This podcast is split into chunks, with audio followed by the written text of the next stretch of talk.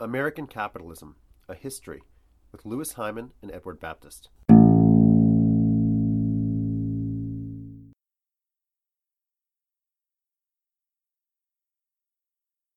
The Depression shook the belief of the capitalist faithful.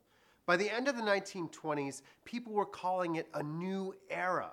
Uh, it was going to be a time of unbounded prosperity. Wages would rise forever. Stocks would always go up. Cars would only get faster.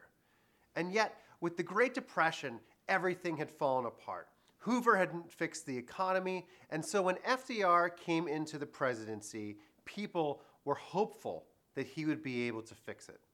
In his inaugural address, FDR told the American people that the crisis of capitalism, the crisis of the Great Depression, was both unprecedented and within the ability of Americans to fix it.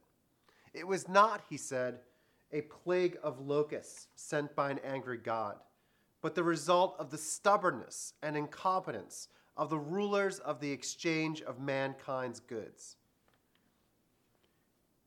The Depression was a result of the choices that people had made over their financial system and the economy as a whole. Faith in bankers and capitalist institutions in general was slim.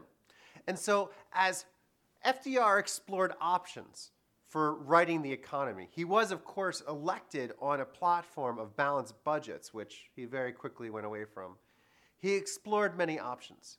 Now, Hoover had been a man of principle, a man who believed in reasoning from first principles, whether or not those principles were right in describing the world. FDR's genius, perhaps, was in fact in his lack of genius. His ability to create new policies, the policies we call the New Deal, came out of an assumption that there were many different ways to right the economy. And so the New Deal, as we conventionally remember it, is one of direct government spending building stadiums, clearing brush, digging holes, and filling them again. And certainly, this is one important part of the New Deal not the digging holes, but the building of buildings. But there's another New Deal, another New Deal that focused less on directly spending government money and more on reorienting the process of capitalist investment. And I think this actually matters more because it's out of these methods, methods that we often don't hear as much about, that many of the great post war achievements of American capitalism were realized. You get suburbia, you get the aerospace industry, you get the electronics industry. In fact, you get most of the signature features of post war capitalism coming out of the state policies of the 1930s. And so, as we think about the New Deal, it's not simply in terms of priming the pump, of restoring consumption to the economy. It is also about building a new pump, building a new place to invest capital after during the 1930s and especially after the 1940s. FDR was denounced on both the left and the right as inconsistent. But yet, as he told people, he believed the economy was a condition and not a theory that they were confronting something that was unprecedented. And so on the left, he was seen as insufficiently radical, not transitioning the, com- the, the country from capitalism to socialism. And on the right, he was denounced as a fascist for not trusting in markets to correct themselves. And so through the 1930s, he steers a course that is inconsistent, multitudinous, but always focused on practical results. As late as 1935, 90% of rural Americans had no electricity. What did this mean? It meant that they couldn't buy electrical goods. It meant that their farms couldn't use electrical machines. It meant fundamentally that they were left out of modern society.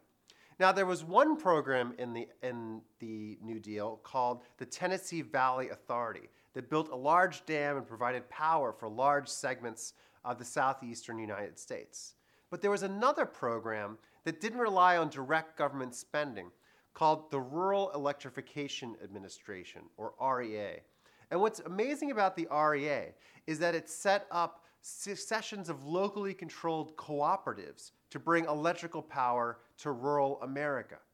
Now, think about how exciting this would be. If you were in a town driving in your car, all around you are bright lights. There's a movie theater, there's diners, there's everything else. And as soon as you hit the boundary of that town, the lights went out.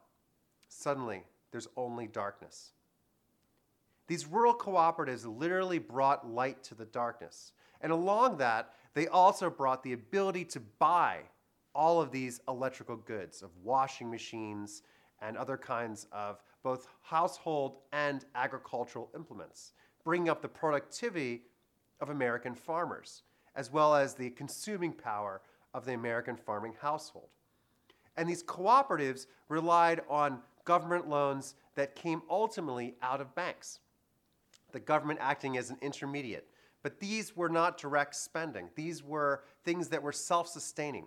And through this process, nearly all rural Americans within 10 years received electricity, allowing them to buy the goods made by American workers and to increase their production. For more information, go to edX.org and look for American Capitalism, a History with Louis Hyman and Edward Baptist. Or go to facebook.com slash American Capitalism MOOC. This podcast has been brought to you by Cornell X from Cornell University.